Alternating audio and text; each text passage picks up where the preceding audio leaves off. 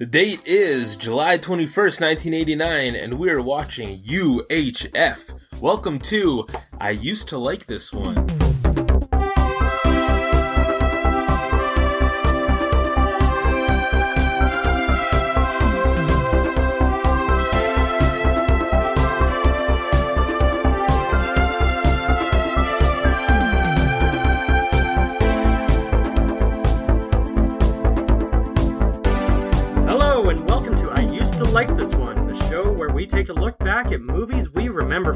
Fondly from our childhood and attempt to look past the nostalgia to see if they still hold up.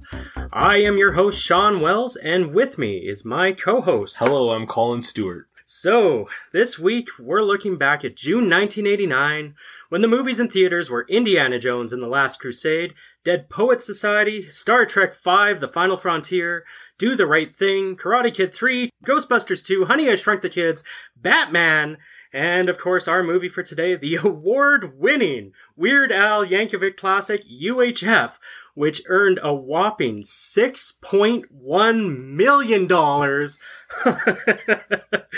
a $5 million budget. Good for it. I, I, I think uh, compared to some of the other movies on that list, it, it probably uh, might not have done as well. And a warning for any for uh, anyone who hasn't seen this movie, which is now 31 years old. There will be spoilers ahead, so if you don't want to be spoiled, maybe hit the pause on this, go watch it, and then come back to us to see if you agree with our critiques or not. yeah, um, uh, we, we we discussed this a little bit beforehand, and uh, it looks like we may not want to recommend this movie to people. Spoiler alert on that one. The tagline that appears on the poster for this movie is "It's crazy, it's outrageous, it's the television station run by a lunatic." But that may not be the best description, so we go to Colin for our 60 second synopsis. Yeah, I'm actually I wrote one, but I'm actually going to pull from the back of the DVD here on this one. So here we go. Weird Al Yankovic, Kevin McCarthy, Michael Richards, and David Bowe, not David Bowie, and Victoria Jackson and Fran Drescher star in this inspired comedy about an offbeat guy who turns a deadbeat TV station into a raging success. Broadcasting Weird Al's unique brand of humor, UHF is a place you'll want to visit with increasing frequency. George Newman is a daydreamer whose hyperactive imagination keeps him from holding a steady job until his uncle hires him to manage Channel 62, a station that's losing money and viewers fast. But when George replaces the station's reruns with bizarre programs like Wheel of Fish and Raoul's Wild Kingdom, where poodles fly from the third story windows, ratings begin to soar. Can George find the money he needs to stay on the air? Stay tuned. Yep, yep, that's that's UHF. Uh, now, for me, I, I think fondly back on this movie. I, I remember vividly how excited uh, I was to see it because for 11 year old me, uh, Weird Al was my rock god. I mean, it's I own it. I own it. Weird Al, Weird Al was one of the regulars in my in my music repertoire when I was younger, uh, and so I always have and still do even ha- have a soft spot for him. His, his music is in my current playlist. So, Do you have a favorite song? You, you know, uh, for me, it's probably more like favorite album, and it's the one that uh, off the deep end. It- Okay. that that's one of the ones that I remember fondly. Uh, th- this one. This one though, I remember being obsessed with the UHF soundtrack as well, to to the point that uh, I could recite all the commercials that were on it. You know, the the Gandhi two and the Spatula City. I could recite those word for word. So uh, to this day, I I still also say that Weird Al is one of the best concerts that I've ever been to. He he puts on a great live show, Nice. uh, and I mean I've been to Woodstock '99, right? Like I- I've been to like a huge festival uh, with amazing bands, and I still think that Weird Al is one of the best concerts uh, that I've ever been to. So. For a movie to come out starring him, it, it was the most amazing thing to me at the time. So, so now what was your past experience with UHF? So I'd literally never heard about this movie until you proposed that we watch it. Um, obviously, like I am a Weird Al fan, but I'm not. I wouldn't say I'm a hardcore Weird Al fan. Um, my my my history with Weird Al starts at Alapalooza, which is still to date my favorite Weird Al album. Uh, see, that that's probably yeah, that's the next one after Off the Deep End for me as well. Yeah, specific. I think the reason why is because Jurassic Park came out that same year, and he had that Jurassic Park song, which I loved Yeah, to death and listened to. yeah, it's frightening in the dark. My mom just threw out my CD. So uh, so do you do you uh did you ever listen to the UHF album at all? Okay, I so hadn't I hadn't heard I hadn't heard about this movie, and I hadn't heard about UHF. so even the songs that like the the Beverly Hillbillies song and that you you don't you're not okay. Alrighty, well let's jump into UHF, directed by Jay Levey. Uh, who doesn't really have any other feature length credits to his name, except a couple documentaries. He's got one called Second City Life as We Know It, and one called Blue Story. Um, he's best known as Weird Al's longtime manager. He's basically been Weird Al's manager since the beginning and has directed almost all his music videos. So when you look at him on IMDb, he has like 150 credits, but most of them are Weird Al music videos. It's produced by Gray Frederickson, who at one point in his career was a producer on films like Godfather Part 1 and 2 and Apocalypse Now. And Wow. then sometime after UHF, it kind of went downhill and uh, and produced things like the Rodney Dangerfield classic Ladybugs, uh, terrible direct-to-video Burt Reynolds movie called Cloud Nine. I remember back when I worked at Blockbuster Video, that was one of those that sat on the shelf, and and I always walked past it wondering whether I should watch it. Uh, the movie was written by Weird Al Yankovic and Jay Levey, except for the Conan the Librarian scene, which is credited to Charles Holloway. Um, and so, fittingly, because Last Crusade is in the theaters right now, we open the movie on a parody of Raiders of the Lost Ark. you know, competing with another Indiana Jones movie. Competing is in heavy quotation marks there. Uh, yeah, so we're introduced to our hero, George Newman, played by the one and only Weird Al Yankovic. and my first thought when I uh, when I saw this opening was, "Oh shit! Am I remembering the wrong movie? Did I just recommend like a terrible parody movie? You know, is it a parody movie from the King of Parodies? Like, it, it would make sense if it was." Um, but yeah, the opening turns out to be just a psych out, but uh, a well done spoof. I thought, you know, yeah, I was I was shocked by how like it stays so close to it. Yeah. know, and that and that because of that, I didn't really get it. I think it was kind of lost on me. I I thought it was gonna be like I was trying to figure out is this the whole movie? Is Yeah. it gonna be like constantly just new like he's making fun of new movie or movies and stuff? like That's that? where my oh shit came in for sure. Yeah. Yeah, that I mean they've got the signs that say turn back and and the guy gets hit by a train and you know like all the goofy things. But yeah, it, it- I thought it was a solid parody from, you know, the king of parodies. But then it, the picture dissolves, like he gets chased by the giant ball, he gets squished, the, the picture dissolves to, to burgers frying on a grill, and they're actually in Burger World, and he was having a daydream the whole time. And so we're introduced to his best friend, Bob Steckler, played by David Bowe. Like you said in the beginning, don't confuse with David Bowie. It's definitely not David Bowie. David Bowe, uh, looking at his IMDb, this is, this is probably the biggest role he had. He, he did, you know, a few episodes of Shameless, uh, Cable Guy, The Rock, Kicking and Screaming. Uh, but I, I'd say this, by the looks of his character names, the, this is probably the, the one that he, his biggest role. And so then they get fired from Big, uh, for calling their boss Big Edna a pathetic tub of lard. Yeesh. Um, it was it was uh, an insult that seemed like it was kind of over the top. But you know that's Weird Al. That's the kind of thing that would show up as a lyric in one of his songs. You Those know? are also like jokes you could make in the eighties. That's true. That's true. Um, but you know, why did Bob get fired too? Uh, that's that's something I don't understand. It was Weird Al, or it was George, sorry, that that uh, insulted him. But then we get like the big. She throws them out, and and it's you know uh, a completely impossible distance that she throws them, and you know so we we go from we go from the daydream to real life and then all of a sudden we have this fantastic element again and and it just has me kind of wondering well you know, if they had left the the fantasy to the fantasy, you know, why why couldn't they have been more realistic when it came to you know, like later on at the party there's the bit where like his aunt stretches his cheeks out to an impossible distance as well. And it's Yeah. just leave the fantasy where it belongs.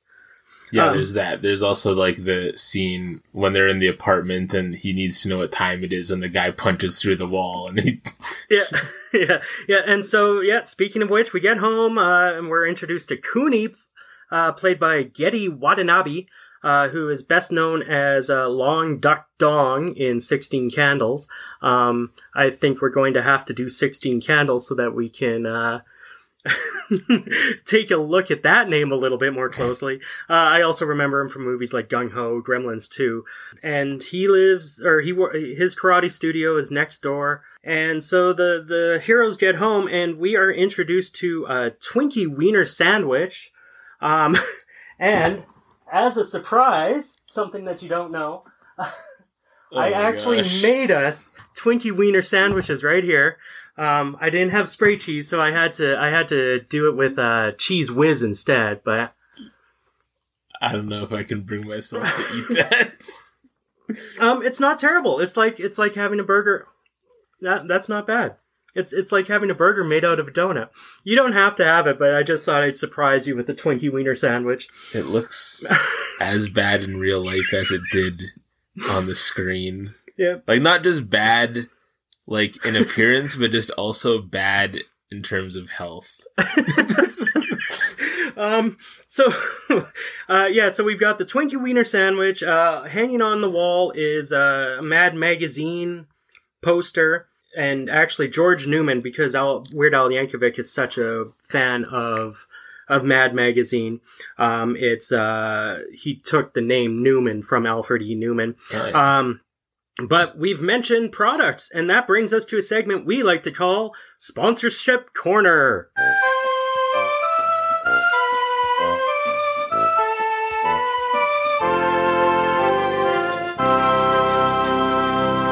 So, normally on Sponsorship Corner, we like to break down all the obvious in your face product placements shown in our movie. However, on this one, there weren't many, and instead, this movie features a few uh, fake products. So today, UHF is brought to you by Twinkies, Mad Magazine, Kellogg's Corn Flakes, Radio Shack, and of course, Spatula City, Plots Are Us, and Crazy Ernie's Cars. I'll club a baby seal. And that is Sponsorship Corner.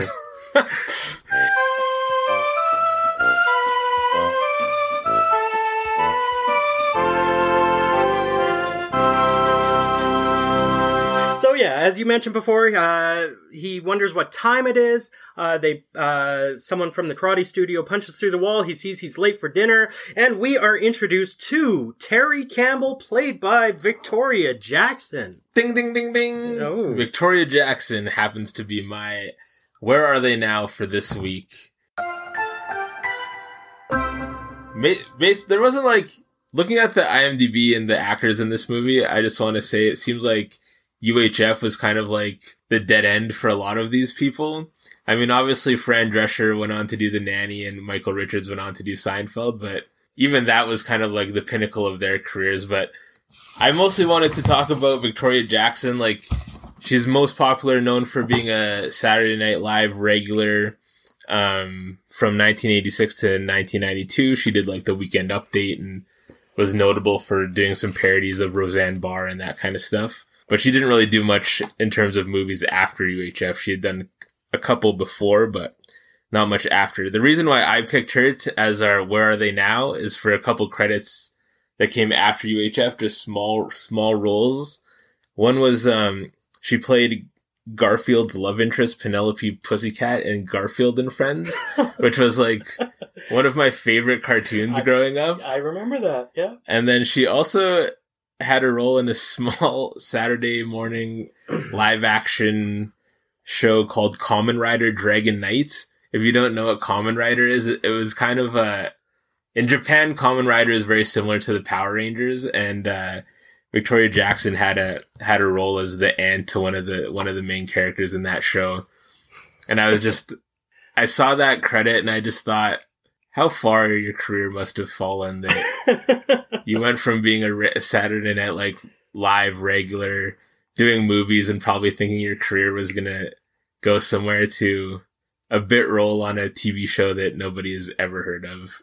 Well, yeah, and she she she was on Saturday Night Live at a time when it it was Mike Myers and and Dana Carvey and and Phil Hartman and Kevin Neal and like all these people that have gone on to more successful things.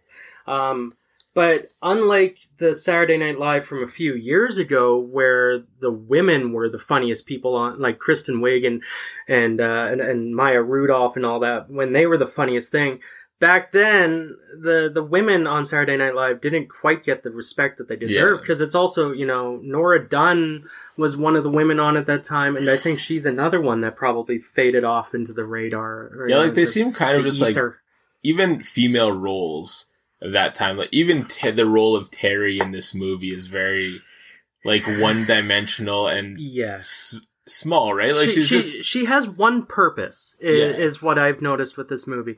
Um, you know, uh, after watching this movie, i realized that I, I really sympathize for for the fight that women in Hollywood and the fight that persons of color are having in Hollywood as well.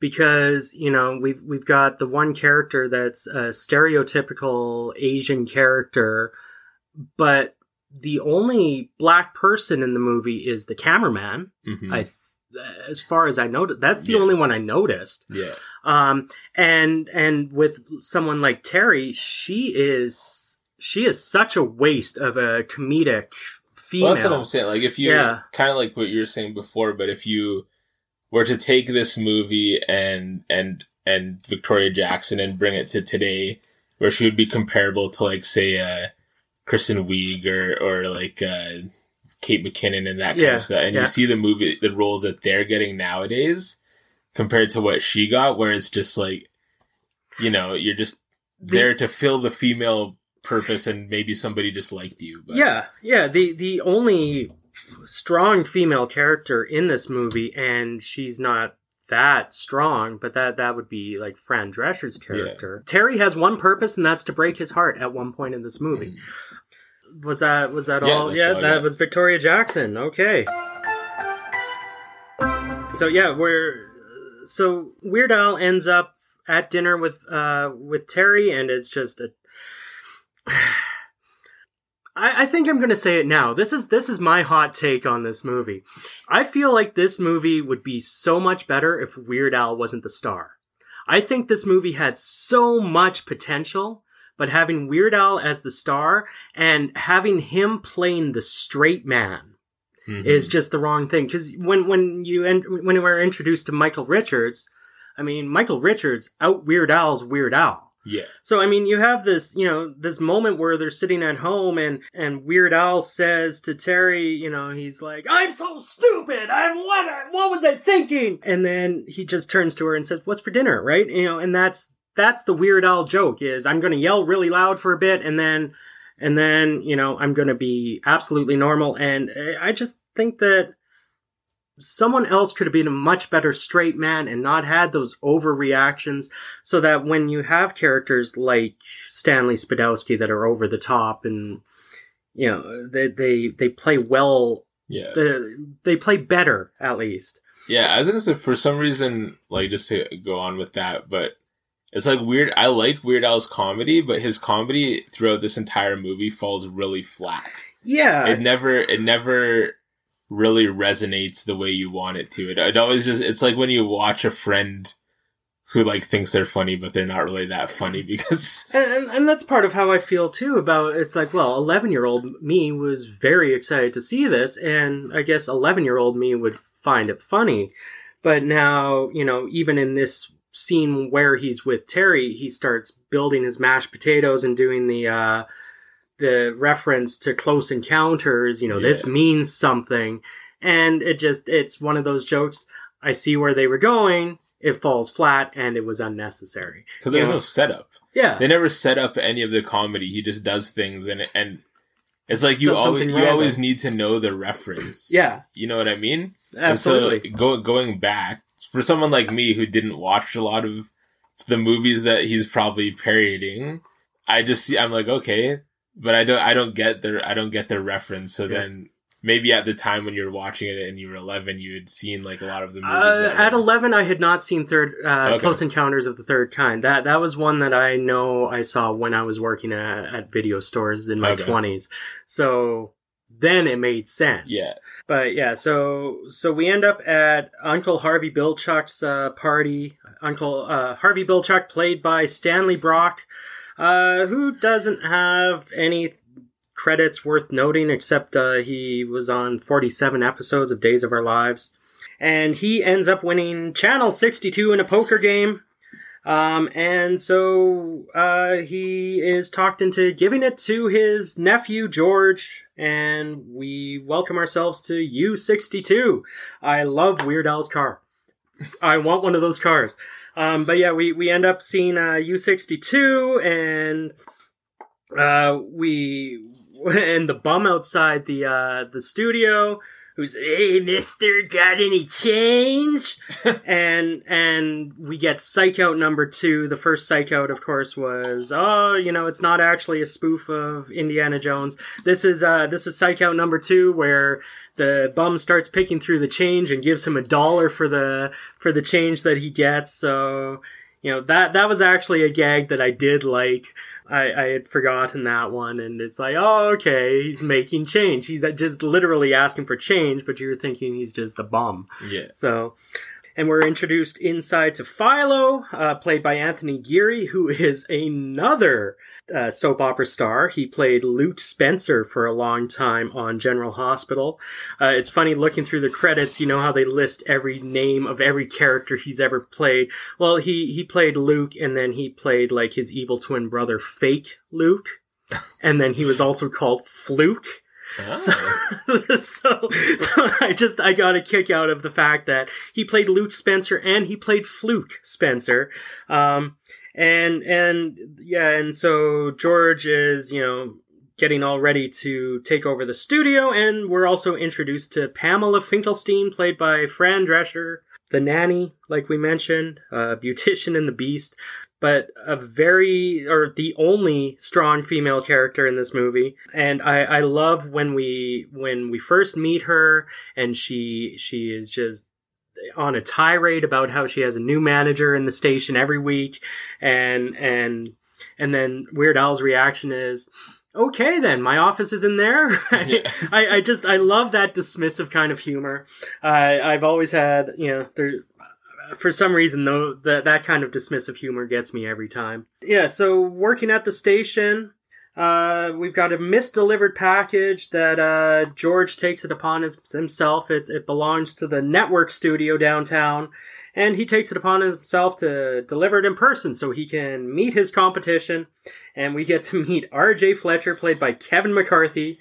He's a guy that just he's been around since 1944 acting. He has 207 credits to his name, and his whiny son Richard. Uh, every 80s movie has to have a uh, an adult whiny whiny boy son played by John Paragon who who is known as B the Genie from Pee Wee's Playhouse. Uh Mecca Lecca Hi, Mecca Heiny Ho. Um and uh, of course also to Stanley Spigo- Spadowski played by Michael Richards uh just before Seinfeld took off. Uh like this is one of those things that Seinfeld would have been on the air that fall Yeah. and and if only they had waited six more months to, re- re- uh, release this movie, maybe they would have gotten some uh, some Kramer fans in the seats. Yeah, and I mean Stanley Spadowski is very. There's a lot of Kramer in that character. Kramer with big teeth, Yeah. yeah, Kramer with fake teeth and. But you know, and like I said, he just uh, well, and he even has like a Kramer type entrance. Yeah. Um, and but like I said, he out Weird Al's Weird Al. You know, uh, you know, he gets fired. He wants his mop, but they take his mop away, uh, which becomes very important later, of course. But you know, Weird Al decides to hire him, and he also decides to make Pamela into a newswoman, and we end up with one of the gags that I really like is the blind guy sitting on the bench with the Rubik's, Rubik's cube. Twisting it and holding it up to someone next to him and say, you know, do I have it now? Nope. And he twists it again. Do I have it now? Um, but we were also introduced to the cameraman Noodles McIntosh, uh, who is played by Billy Barty. Uh, another one of these guys that just has a couple hundred credits. Uh, he, his go back to 1927. Um, and for a little person, I'm surprised none of them are Wizard of Oz, but he was in Willow, uh, Nice. Legend. He was in Masters of the Universe, so he they're you know three three very uh, famous movies to have little people in them. He he was the one, so it's kind of him or uh, or what's his face, the guy that plays Wicket in uh, in Star Wars. Uh, uh, that's gonna bug me. Oh my god. Oh my god. Why don't I remember? Uh, Warwick Davis. There, there it is. Um, so it seems like it's either him or Warwick was thinking- Dav- I was- Davis if you need a little person in the 80s. I was thinking of Vern Troyer. And Vern Troyer. Like, that's, that's not no, the no, guy. no, that's Mini Me. That's Mini Me. And then uh, we have Richard, uh, Richard Fletcher. He trips Noodles, the cameraman, and I was strangely expecting it to be much more offensive.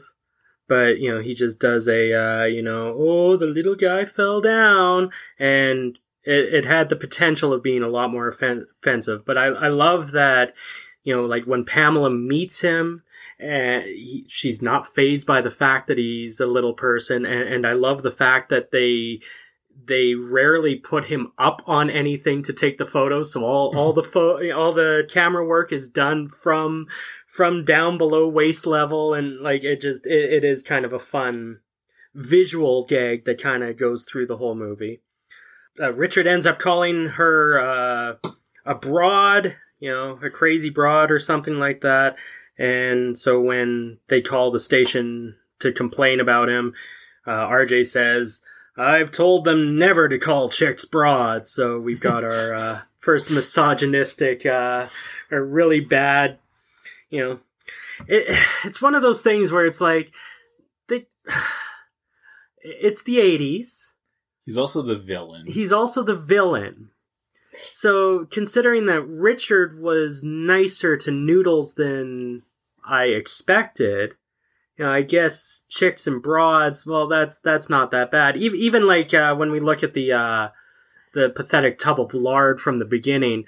I mean, he could have said, uh, you know, oh, she's such a fat bitch, and I guess that would be more offensive. So yeah, he is the villain. So, um, but then we start getting into uh, the plan to have UH uh, U U sixty two uh, original programming, and so we've got uh, Emo Philips uh, playing the shop teacher. Uh, this scene is actually the reason why it has a PG thirteen rating. If you notice, and it's it's kind of the way Weird Al is, there's absolutely no cursing in the movie. Mhm. Um, but this movie is rated PG 13 because of when he cuts off his thumb and he's spraying blood. Okay, so now I know you weren't a big fan of this movie, but come on. Come No. on. That was there. There was one. There was only one part of this movie that made me laugh, and when we get to it, I'll tell you what it was. Okay, okay. But, I mean, he, you know, oh, fiddle dee dee, you know, it's, uh, uh, I, I've, I've always loved that scene. Th- that one still got me. That, that one still got me. Um, we and so we've got Unky, Un- Uncle Nutsy's Clubhouse is the is the other original programming. Poor Bobo the clown. Um, when I was watching it, I didn't even realize that it was Bob at first, and then I'm like, oh, Bobo. Okay, you know, I, I get it. And but some of the faces that he makes are just priceless. He gets hit in the face with a frying pan. Again, it's one of those out of the nowhere Weird Al jokes, which falls a little flat. But the face that he makes afterwards, I think, totally redeems the joke. Well, I think he legitimately got hit in the face. I I heard that Like, too. Yeah, From what I read, anyways. yeah, yeah. So yeah, we he's trying to make the uh the studio run and uh he's supposed to have a date with uh an anniversary dinner with Terry and he ends up falling asleep and we just have a gratuitous Weird Al Yankovic music video doing the the Beverly Hills Hillbillies uh, dream sequence, which is just what the music video is back on MTV back in the day. Um, but George ends up no showing for his dinner, and so we bring her to her only reason for existing in this movie, uh, which is which is just to dump him. Yeah. You know, and uh, because he's so depressed, he ends up giving Uncle Nutsy's clubhouse to Stanley Spag- Spadowski. And for some reason, people love Stanley Spadowski. Um, he's got speeches like his life is a, like a mop speech. Uh, he just, he's just, uh, not a very smart weirdo. And I love that he's given the job and still, still told that he gets to be the janitor as well. Know, that's his, that's his wants to be condition. jan- that's his yeah. condition. Yeah, is that he gets to still be the, uh, the janitor. I thought it was also cool that apparently Michael Richards he improved a lot of those his like his monologues or whatever for that show. Eh, it doesn't surprise me. That's that's definitely the kind of thing he he does. Um, you know, even when he's having a uh, racist meltdown on stage, he he manages to uh, you know just make it up on the fly, even if it's not funny. Oh, racism. Okay, so um, now one thing, one one really serious question I have here is eh, the front door to the station. How does that door work? There is a doorknob in the middle of the door. How does that door work? I never even thought about that. It's it's it's one of those things that I even remember from when- I was a kid, and I never understood this doorknob in the middle of the door. I Does it ever show them using it? I'm trying to no, because they yeah they there. always just end up pushing. I, I I don't get it. But anyway, sorry, off on a tangent. So yeah, we're starting to see the the uh, U sixty two original programming. So we get Wheel of Fish, um, which is hosted by Cooney, uh, and this is the first time when I wrote down is Cooney's accent real. Uh, or well, I, I wrote that down earlier when we met him, and then this was when I actually paused the movie and I had to Google an interview with Gedde Watanabe to make sure to see if it was a real accent, and it's not. No, it's- No, his so stupid is yeah. He he does not speak like that, a little bit. yeah. and and so I'm wondering whether he was told to Asian it up so that the supplies wor- joke works Oh, later on. Yeah, I was just gonna say Supplies! later on that that made me cringe. I, I yeah, I, I had I had a uh, uh, uh, an old uncle when I was a kid, you know, a gr- great uncle, and he was uh, he was gently racist, and he was the type of guy that he he loved the Chinese food restaurant in the small town that he lived in, uh, but he was the one that was always uh, saying that I want fried rice, and so yeah, to to put on this you know extra accent just so that the supplies joke works. yeah. I mean, it's funny, but ew, like It's not funny anymore. no, like it's it's I I get what they're doing, but now it's just kind of like I don't think that works anymore. I don't think you would put that in a Jackie Chan movie No. in, you know, the 2000s. It's yeah. Like the Um, last time it worked was probably Team America Yeah. World Police, and Probably. it's only because it's those guys. and it's only because they're puppets too. Yeah. Like it, it's only because they're not live action. And a couple more uh, uh, original UH. Uh, sorry, I keep wanting to say UHF. A couple more U62 original programming. We have Philo's Secrets of the Universe. Secrets, secrets, secrets of. I don't.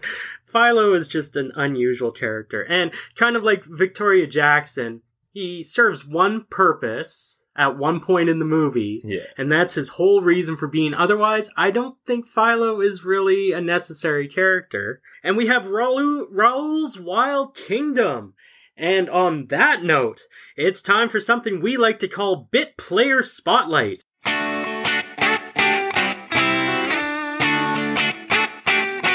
Now, Raul is played by Trinidad Silva. He was born January 30th, 1950 in Mission, Texas. Moved to Sou- Southern California in 1970 to pursue acting. He made his screen debut in a 1977 episode of the TV show Baretta. Uh, and throughout the late 70s and 80s, he guest starred in TV shows and appeared in a small roles in movies like Alambrista, The Jerk, Colors, and of course UHF. He's probably best known for uh, 28 episode reoccurring character Jesus Martinez on the show Hill Street Blues. I, I read into that a little bit, and Jesus Martinez is someone that started off as like uh, uh, an informant on the show and then ended up becoming a paralegal. So he he was this uh, gangbanger that ended up with this uh, arc on the show where he ended up becoming something important on the show. So in 1988, he actually appeared in five different movies until landing his role in UHF. Sadly, his part had to be rewritten because on January 31st, 1988, he died in a car crash while he was filming. Uh, his wife and two year old son were in the car at the time uh, when a drunk driver ran a red light and plowed into his car. Uh, he was thrown from the car uh, along with his son and he died instantly, but his wife and son survived. And the driver of the other vehicle was charged with the maximum 10 years for manslaughter. Trinidad Silva was 38 years old, and the movie UHF is dedicated to him in the credits. And that is my bit player spotlight. Wow.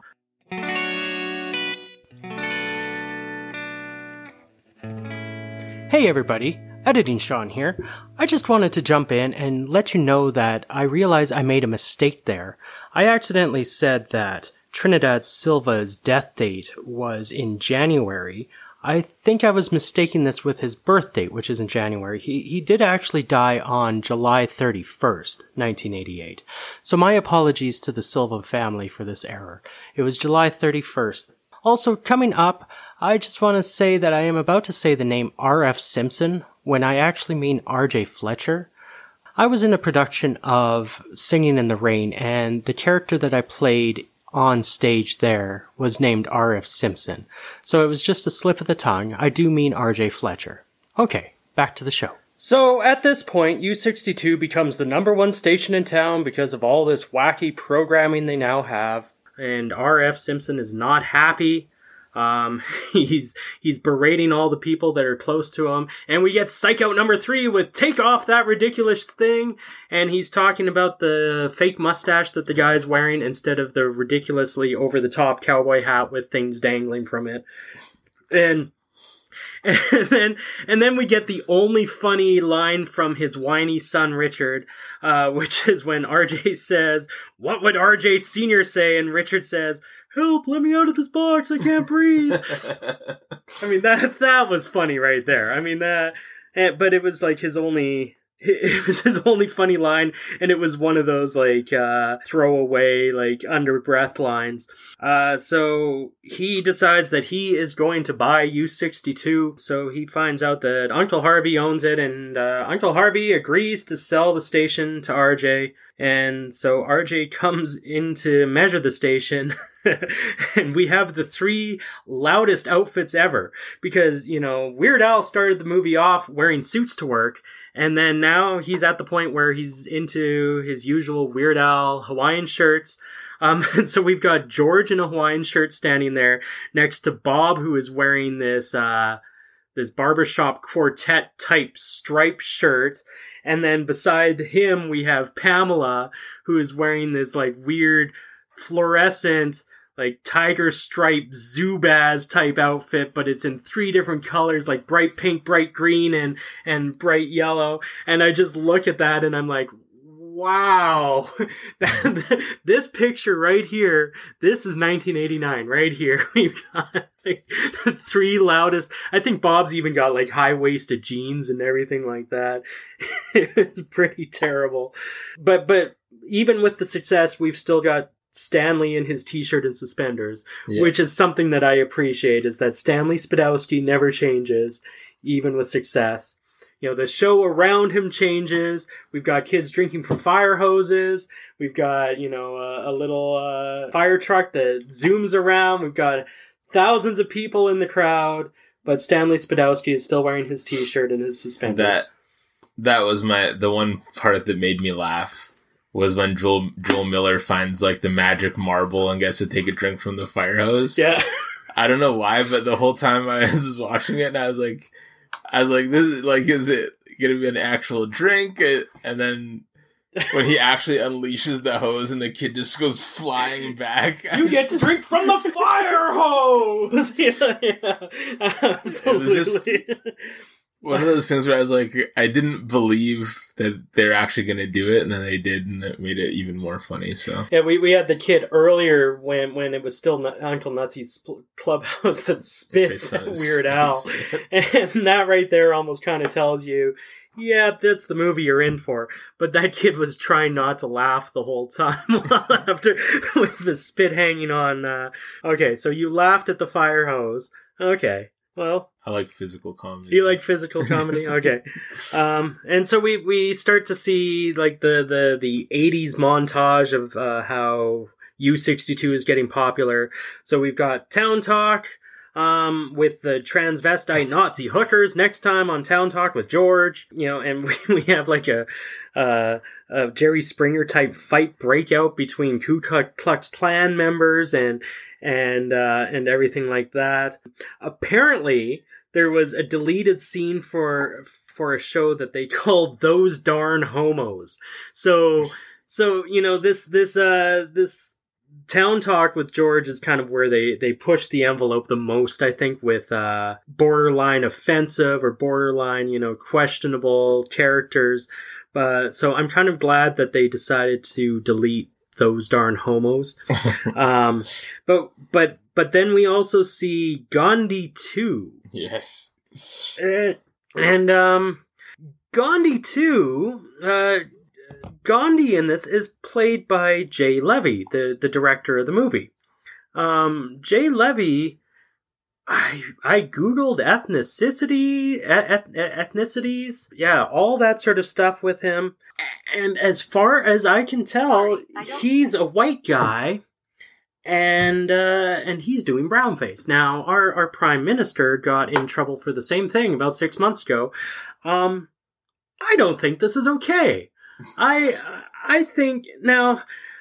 I'm wondering is it is it because the director said that I do a pretty mean Gandhi impression?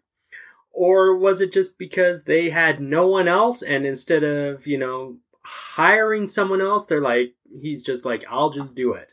Yeah. Like, eh, it's. I think honestly, it's just one of those things where they thought they thought about it, and they thought, man, it would be funny to have Gandhi two, like Gandhi two as the thing is is funny, and then they were like, well, who's gonna do it? And we can't have Weird Al do it because he's already got a thing. yeah. Like I feel like anybody could have been could have been in that role, Well, and it's yeah, just it's just a product of the time. yeah the, the, the movie Gandhi itself, I mean, it's Ben Kingsley playing him. And Yeah. so uh, is Ben Kingsley. Uh, I don't think he is by any means Indian or anything like that. Like, is he half? Like, so, know. or is it is it just the times that it was a white guy playing Gandhi? But you know, by 1989, they should have known that that's not okay. I don't know. Like it not, and I mean, I don't think I don't think it's okay to do. I don't think it was a, was like technically okay then, but it was definitely acceptable by like mainstream yeah. society. Then I think, I mean, you take a look at something like uh, Tropic Thunder. yeah, where you have Robert Downey Jr. playing the, the, the, the actor that is so egotistical and so method that he actually gets like skin pigmentation changed so that he can play a black man.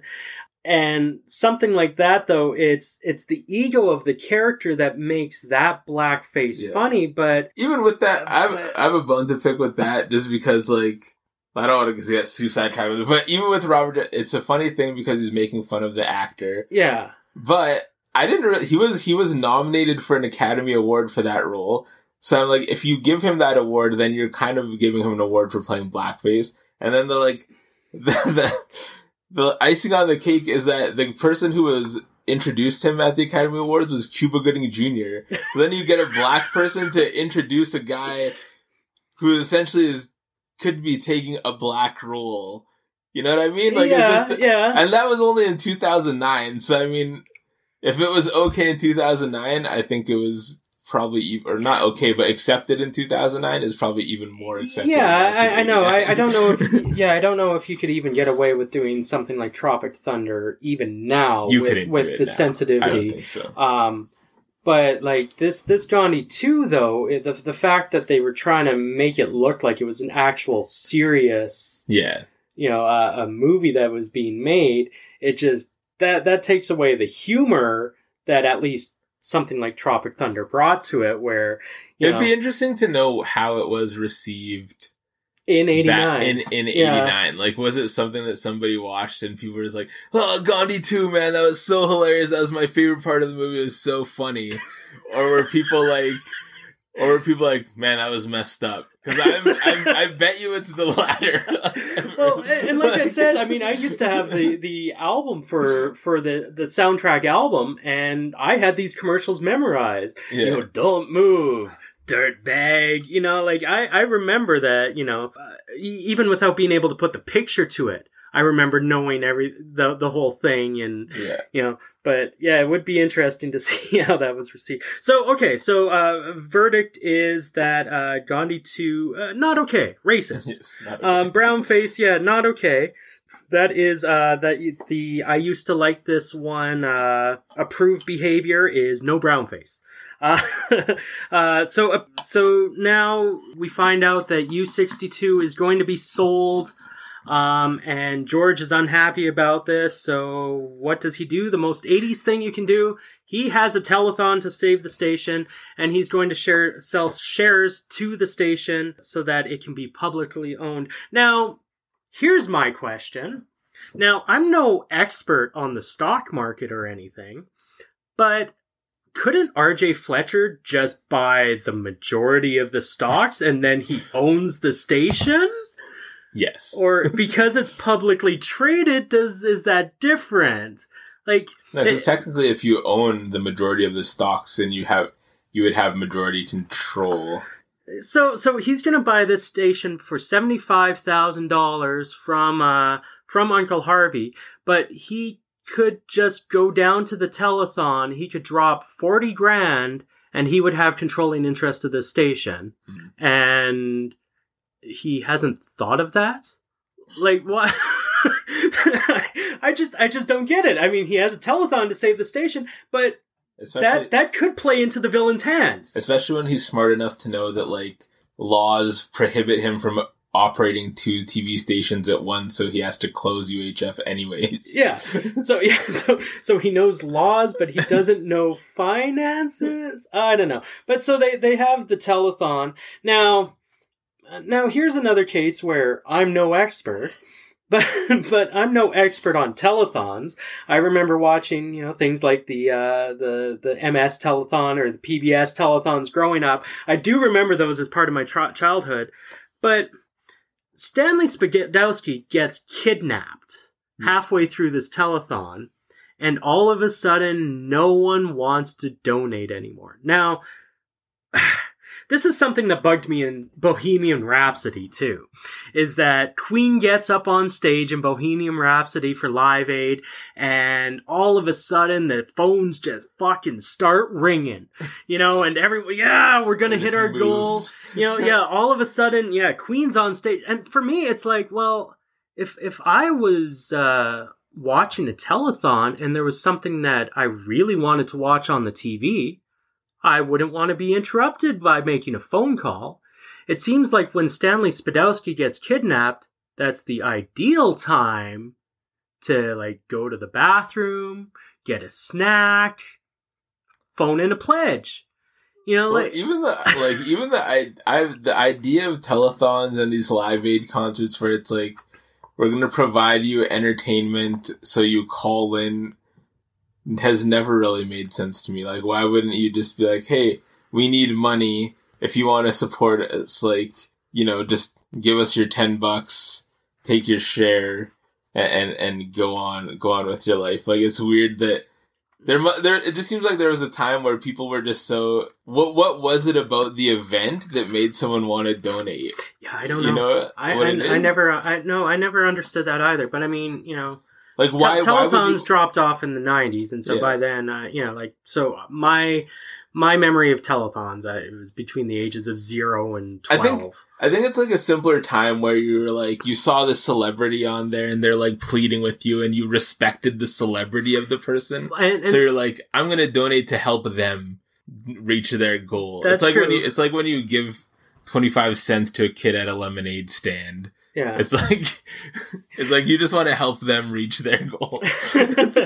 well, and, and I mean, I, I know, I know, with some of the telethons, they would have the celebrities manning the phones, and so you'd always Yeah. hope that you got one of them. uh, you could talk to yeah, them. so that you might talk to them. I guess that kind of makes sense. But I, I just, yeah, I, I just don't understand the logic of, you know, and, and especially with with this telethon because it's not, you know, let's raise money for charity. It's like we've got this many shares. You can own a piece of this station and keep this programming. Like, But really, even- did even- they expect him to actually be thirty six hours on screen? You know, But even to your point, like, what happens if somebody, like, at the end of it, like, not to spoil the end, but I guess so, like, when the homeless guy warned comes, them about spoilers. yeah, when the homeless guy comes back and brings his two thousand dollars and buys the rest, like, what if his two thousand dollars is the majority, the Mm, majority of the? What if everybody else just bought one, yeah. and now he has two hundred shares of the station? And George owns nothing. yeah, and George doesn't buy a single one. So. well, okay, so yeah, we uh, Which so- defeats the purpose of everything. Like his aunt, his aunt convinced his uncle to give him the station so he could be in charge of it and like do something with his life. And now it's going to be a publicly traded company he might not even have any control over anymore. Somebody else might now be like, well, no, I bought $10,000 worth of shares so I can run this station now, George. like you, spent twenty five hundred dollars on this. George, the George- bum, yeah. George, you go back to flipping burgers. Like you're not doing anything productive, anyways. Yeah. so. um, yeah, and and so yeah, we we've got the Rambo spoof now, um, because uh, yeah, Stanley has been kidnapped. I love, I love when he see this is this is where the mop comes back. I, I love that he sees his mop down the hallway. He manages to work his blindfold off. He sees the mop, and that's enough to get him out of his chair and running.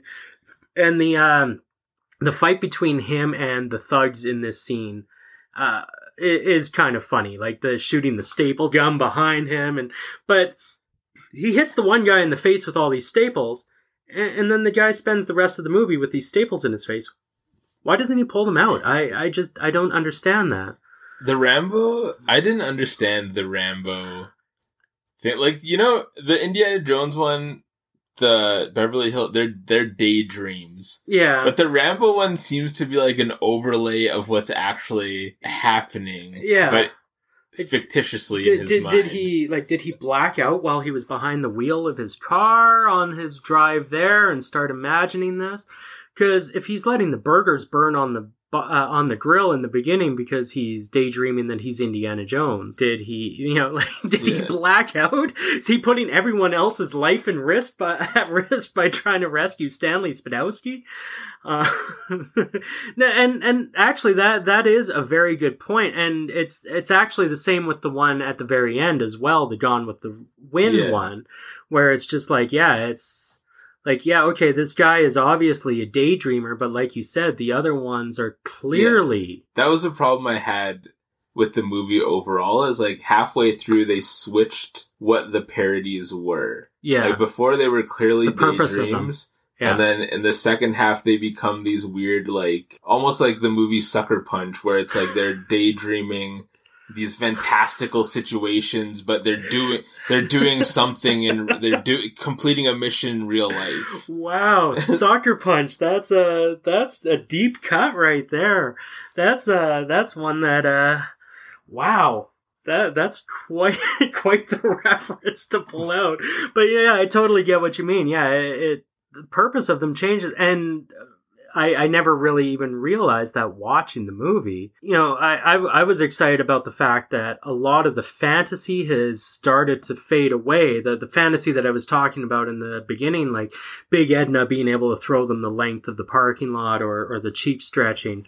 And that starts to fade away. Like there's still the fire hose. Yeah. Um, but on the other hand, that's kind of realistic The because if you sat in front yeah. of the fire hose, that's what would happen to you. You would get blown across the damn room. Yeah. Um, but yeah, this is a point where the fantasy starts kind of creeping into the reality of it a bit. Yeah, that's a very solid point though about So yeah, we've got the Rambo spoof. I, I guess it was just their opportunity to make fun of Rambo because everything's blowing up and and he's throwing bullets at people. And no, wait, am I mixing that up with Hot Shots? Am I forgetting UHF? Anyway, he, he catches a bullet in his mouth. Oh, he sure, catches yeah. it in it. Yeah and there's there's a scene in Hot Shots Part Deux, and I, I, watched that not too long ago, and it's the same thing where he picks up a handful of bullets and throws them at people. So it's like I'm mixing up the two Rambo spoofs that would have happened within probably like five years of each other.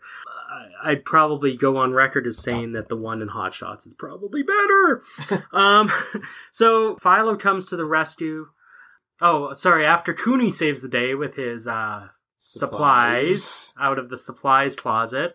Um, yeah, we find out that Philo has set up a hidden camera in RJ Fletcher's office, and uh, he has recorded some damning uh, uh, uh, confession, uh, which I guess is the other reason why Terry is in this movie. I forgot that Terry was in this scene. But if we didn't have Terry, it could have just as easily been, I don't know, Fran Drescher. Like, could it, couldn't Pamela Finkelstein have gone over there to talk to our RJ? I, I don't know. But so, I guess Terry has two purposes in this movie. But much like Weird Al being the straight man, it's, again, Terry is just kind of this sad sack. You know, her comedy, uh, Victoria Jackson's comedy is absolutely wasted uh, on Terry because she's she's also she's a straight woman as well. Like yeah. so, you know, we've got these two wacky people that are just playing the straight characters. Yeah, she's actually never funny. I can't think of it. No, no, I don't think she is. Or like no. The the, the funniest thing about her that I can think of is that dress she is wearing while she's waiting for George at the anniversary dinner, yeah. which is basically like a, a, combination between a terrible '80s uh, prom dress and a terrible '80s uh, bridesmaid dress. But yeah, so we've uh but Philo comes to the rescue because of his uh, hidden camera that he has placed and he ends up splicing into an announcement that RJ Fletcher is making on the air that uh you know what he actually said about the people of this town being morons and all that sort of thing. So, so yeah, I just one, one thing. When I watched this movie, I was like I felt I really felt like this in this moment Weird Al if he wanted to has like a case to go after Tim Burton and his bat like Batman Returns because Batman Returns basically hinges on the exact same the exact same premise. so RJ Fletcher is the penguin. yeah. And I just thought I was like that would be a good way to to stick it to, because that Batman basically got released in 1989 and ruined ruined everybody's summers. oh my god! Yep. um, the the the only difference is that Philo Philo used an actual like television st- transmitter instead of uh using a CD player with a Batman bat symbol on it. they didn't scratch it. yeah, because you can scratch a CD. Because that's how that works, Tim Burton. Oh my god. Yep. yeah, Weird Al should sue Batman. um, so yeah, so uh, so Philo has done his job. So so he exits, and um, somehow he uh goes back to his home planet. I like that. That was so dumb. Yeah. Like that. That was one of those things where I'm like, ah, oh, come on. Like you know, this was not necessary. I, I get it that you're saying the whole time that he's a little bit weird, but uh, why you had to add this fantastical ele- element again? And and it's kind of like you said, is that you know, like there's that middle chunk where everything everything is actually could be a very funny movie and it's a very solid idea in the middle but then once the Rambo thing happens it starts to get fantastical again yeah.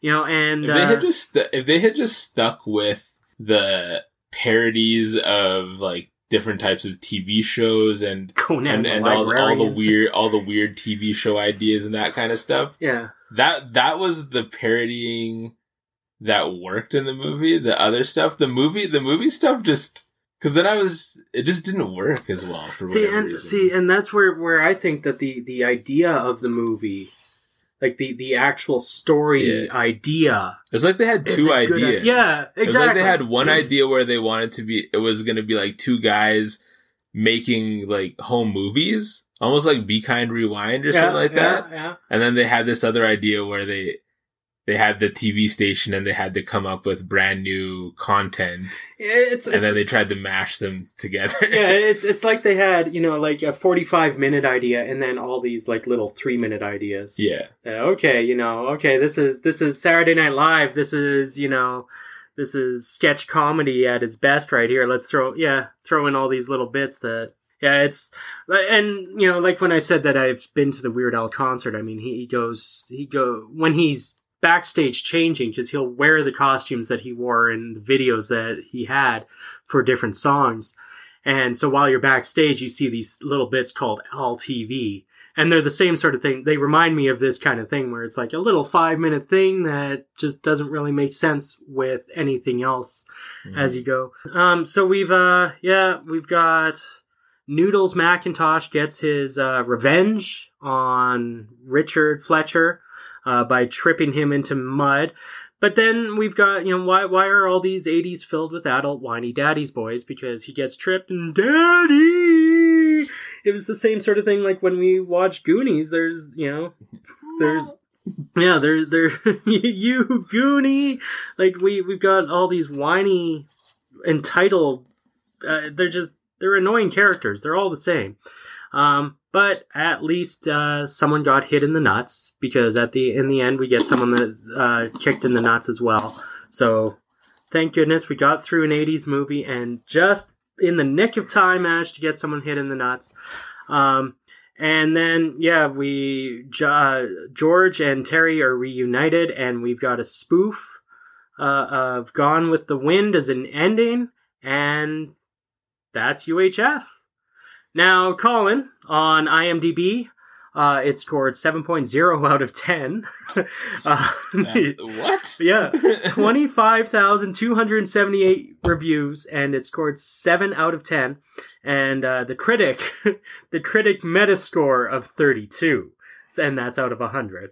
Uh, Rotten Tomatoes, uh, uh, the critics have given it a 64%. Uh, that's the tomato meter. And uh, an audience score double. Double the reviews on this audience score. Uh, 50,645 reviews. The audience score is 77% on rotten tomatoes. That's shocking. Uh, yeah. Um where does it fall for you? I have a quote here from uh, Gene Siskel that, that really just resonated with me and summed up how I felt about this movie. okay right on right on He said in 1989, "Never has a comedy tried so hard and failed so often to be funny," and that that that really just sums up my my thought about this. movie. I would give it like a ten percent for the funny fire hose gag. oh Maybe, but, 10 I, and it- even this movie, everything I read about this movie, they talk about it like it's a as a cult classic, Mhm. and I don't. I think it's just it's just God bless like Weird Al. It's for the love that people have for him. I think this movie gets a pass in, okay in the minds of some people, but it by no means is a good movie. To me, it, it seems like if I had to guess, I would say they wrote one draft and then filmed it. they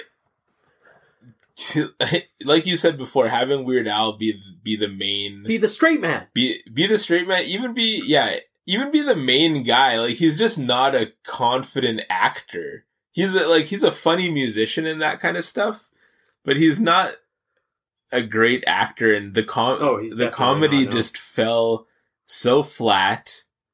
And his type of comedy, I think it works good in a two minute music video, but in a one hour, 30 some minutes movie, it just, there Well, was just I- not enough to carry it through. I, I, I can put your mind at ease that he does have no other feature length credits. yes. Um, all of Weird Al's credits are uh, either music videos or or things where he plays himself. Yeah. Um, yeah, uh, or, or voiceover work. He does do Yeah. voiceover work. Uh, I know there's an episode of Teen Titans Go. Again, I'm mentioning Teen Titans Go because I've got kids. Um, but uh, there's an episode where he is playing Darkseid Yeah. um, in a two part Teen Titans episode, and they joke about the fact that Darkseid sounds like, or is it Dark Side? Dark side. Dark Side. Yeah. Okay. Yeah, that he sounds like Weird Al Yankovic.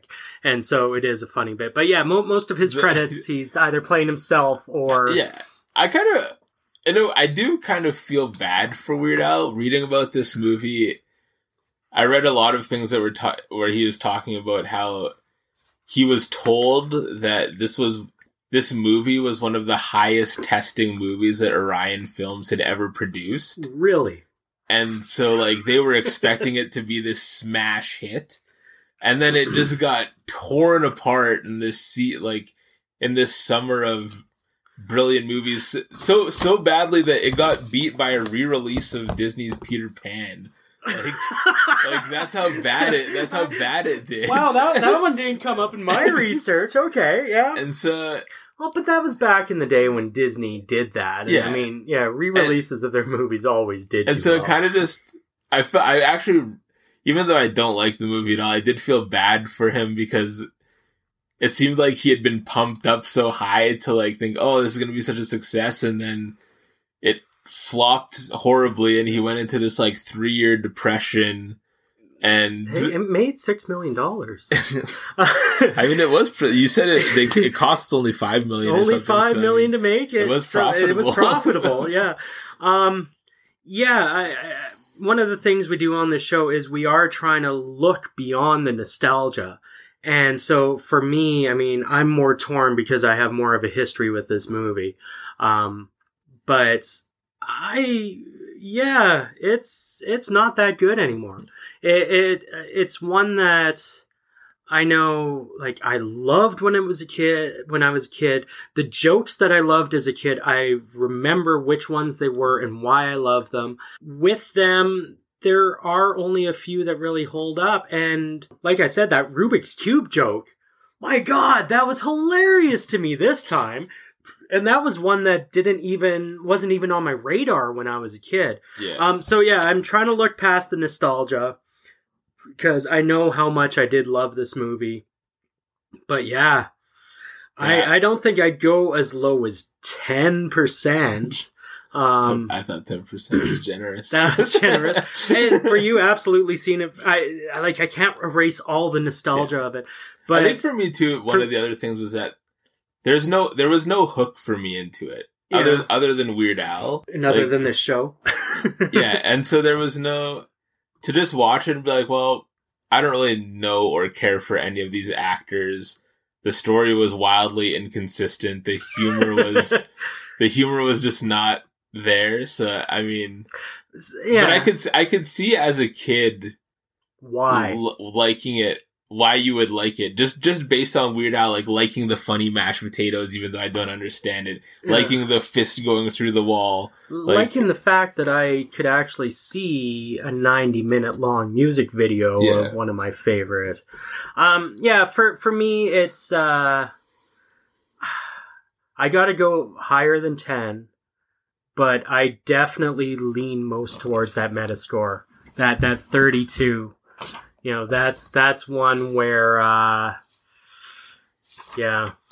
It's it's definitely below fifty. Yeah, I I I agree with the uh, the IMDb Metascore of thirty two. Yeah, and, yeah and I may even come in lower, but I I give it more than ten because there there were at least a half dozen good laughs that I got out of this. Where you know, the funny thing too is even as a weird al fan what i wanted more from it was less movie stuff and more music yeah, stuff Well, yeah, I mean that's that's the thing about this movie is that you know he he's not even the music guy for this movie, right? Like they they do actually have a proper composer, uh, John Du Prez, who went on to do Ninja Turtles and Fish Called Wanda. Um, so they do have an actual composer for this movie, and there would have been much more opportunity for him to soundtrack the movie. I mean, that might be even something that I missed in my sponsorship corner is that, you know, this movie is sponsored by Weird Al Yankovic. Yeah. You know, because if you like Weird Al, you're going to see this movie. Yeah. And I guess six million dollars worth of people saw this movie because they were Weird Al fans. yeah. I guess also worth noting that I don't know if we mentioned it yet, but the Weird Al really wanted to title this movie "The Vidiot," which Oh. which I actually think would have been a better would have been a better name. it might have been, yeah. He wanted to title it "The Vidiot." The studio wanted to title it UHF, and in the international re- release, it's called "The Vidiot" from UHF. Huh. So That's something I did not know. Well, do we, uh, would you recommend it to anyone? I mean, if you like Weird Al, then I think it's worth a watch. I think it's it's one of those movies where I would say, Smoke a big fat joint before you watch. yeah, definitely. Like, give, give, like, give it a try, but I won't be shocked if you cut it up, Like, stop watching halfway May, through. may, maybe kind of uh, if you don't know the movie and you want this episode to make sense to you, Yeah, then then watch it. But otherwise, there's probably hundreds of movies that I would recommend before this, right? definitely. Yeah. okay, well, that's UHF, and that's our show for this week. Uh, if you like that show, one thing you can do to really help us out on the business end is go to Apple or Spotify or whatever app you listen to your podcast on and give us five stars. Doesn't matter what you say, but those five stars drive us up the charts and help us get noticed. If you'd like to contact or donate to us, you can email us at I used to like this one, all one word, at gmail.com. You can follow us on social media at I used to like this one on Facebook, at I used to like this one on Instagram, or at I used to number two like this one number one with numbers instead of words because of the character limit on Twitter. Uh, on social media, you'll get the heads up on what our next movie is so you can watch it ahead of time. I Used to Like This One is created by, hosted by, and produced by Sean Wells and Colin Stewart.